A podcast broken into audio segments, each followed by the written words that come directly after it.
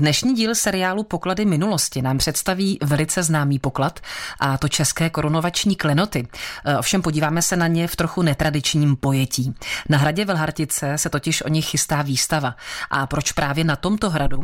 To přímo na místo jela za kastelánem Velhartic s Matějem Mejstříkem zjistit kolegyně Kateřina Dobrovolná. My se teď tady společně díváme na vizualizace ve vašem počítači a já tady vidím korunovační klenoty. Jakou spojitost mají s hradem?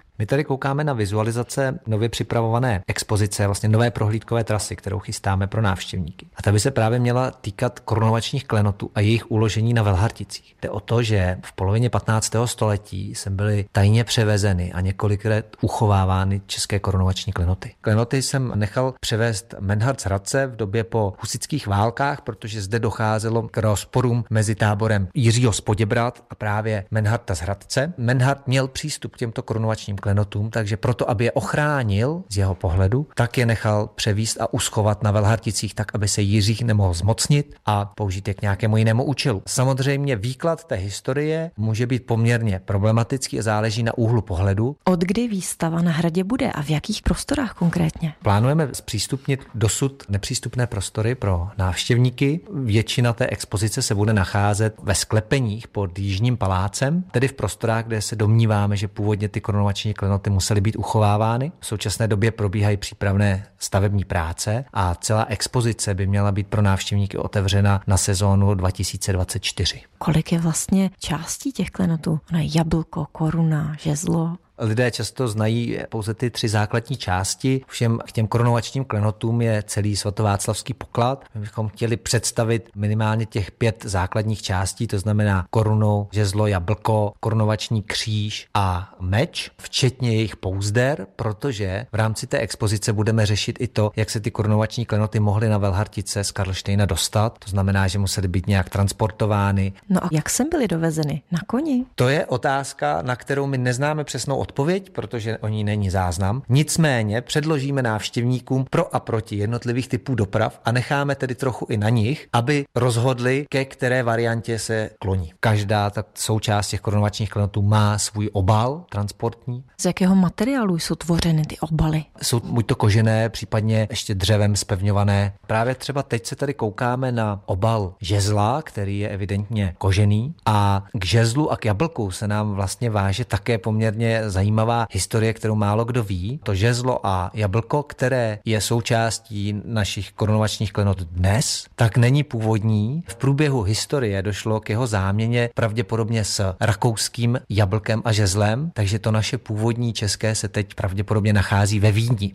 Říká Matěj Mejstřík, kastelán hradu Velhartice. Kateřina Dobrovolná, Český rozhlas. Český rozhlas Plzeň, rádio vašeho kraje.